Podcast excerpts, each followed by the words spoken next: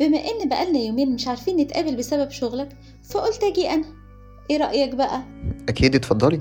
بس يعني ده تصرف صح مثلا؟ هنا هنتقابل ونتكلم؟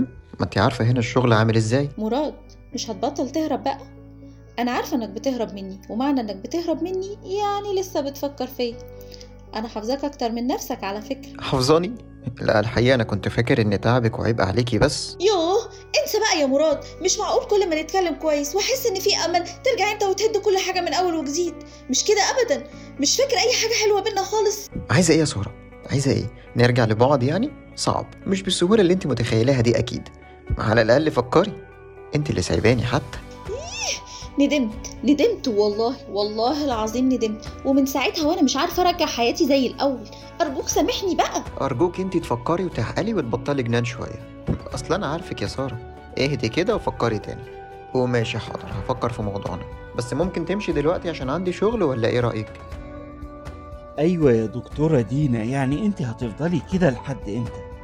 أنا رأيي لازم تقولي له. خاصة بعد ما سارة بتفكر تلف حواليه تاني. أنا مش عارفة يا دكتور خالد. أنا مش عارفة أصلا عملت كده ليه مش عارفة.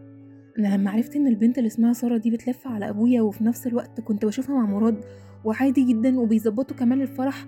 ما قدرتش بغض النظر عن إن أبويا هيعرف يحمي نفسه كويس قوي لأنه متعود على الأشكال دي وكانت هي بصراحة لا تتأذي أصلا. بس مراد هو اللي صعب عليا وما هنش عليا أسيبه كده. بس في نفس الوقت أنا ما لحقتش أعمل حاجة لأنها طمعت في القرشين اللي مع أبويا وقالت إن هي أولى بالفلوس وسابت بقى مراد. بس أنا كان نفسي أعمل حاجة بس ما لحقتش. لكن طبعا بعد ما اكتشفت إن مفيش قرشين وإنه بيتلعب عليها نفس اللعبة اللي كانت هي بتلعبها قررت ترجع لمراد وتلف عليه تاني. عشان كده أنا المرة دي بقولك ما تسيبهوش. انت احكي له كل حاجة وقولي له الصراحة كلها. انت مستنية إيه تاني؟ آه، دينا انت في حاجة من ناحيتك لمراد؟ مش بالظبط. يعني أقول لك والله أنا نفسي مش فاهمة نفسي دلوقتي. ومش عارفة أعمل إيه ومتلخبطة. وظهور أبويا ده أو يعني اللي معتبر نفسه أبويا بوظ لي الدنيا أكتر. كل ده بقى كوم والرسالة بتاعتي كمان ده أهم بكتير من كل العك ده. أنا مش هسمح لأي حاجة ولا لأي حد إنه يمنعني من إني أحقق حلمي وحلم أمي الله يرحمها. مارو إيه يا مراد ده؟ إيه اللي بتاخده ده؟ انت رجعت المهدئات تاني ولا إيه؟ لا لا لا مش بالظبط. أنا بس ما نمتش كويس عشان كده كنت باخده لكن مش دايما يعني. مش مكمل جلسات العلاج ولا إيه؟ ومش مستمر على التمارين اللي المفروض تعملها برضو؟ لا لا ما, ما تقلقيش. أنا تمام وهبقى تمام أكتر إن شاء الله. قولي لي بس إيه الأخبار؟ وإيه أخبار الشغل اللي خالد اقترحه عليكي؟ تمام التمام. عرض الفكرة على خاله فؤاد وهو مرحب بيها جدا.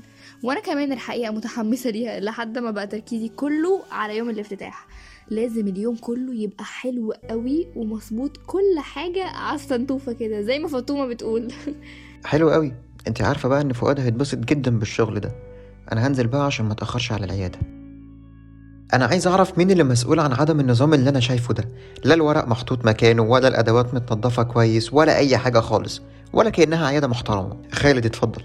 اتفضلي انت بره دلوقتي واللي قلت عليه يتنفذ بالحرف الواحد. إيه يا ابني العصبية دي كلها يا مراد؟ في إيه مش كده؟ مالك؟ مش متظبط ليه؟ أنا تعبت يا خالد بجد.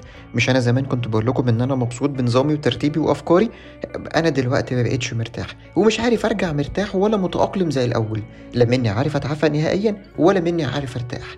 يا ريتني يا أخي ما سمعت كلامكم ولا بدأت جلسات مع دكتورة دينا أساسا. على الأقل على الأقل كنت بقول لنفسي أنا كده مرتاح. مراد أنت كنت متأقلم. متأقلم وبس. لكن أنت ما كنتش كويس زي ما أنت بتقول بالعكس. كمان أنت كده بدأت تبقى كويس. أيوه ما تبصليش كده.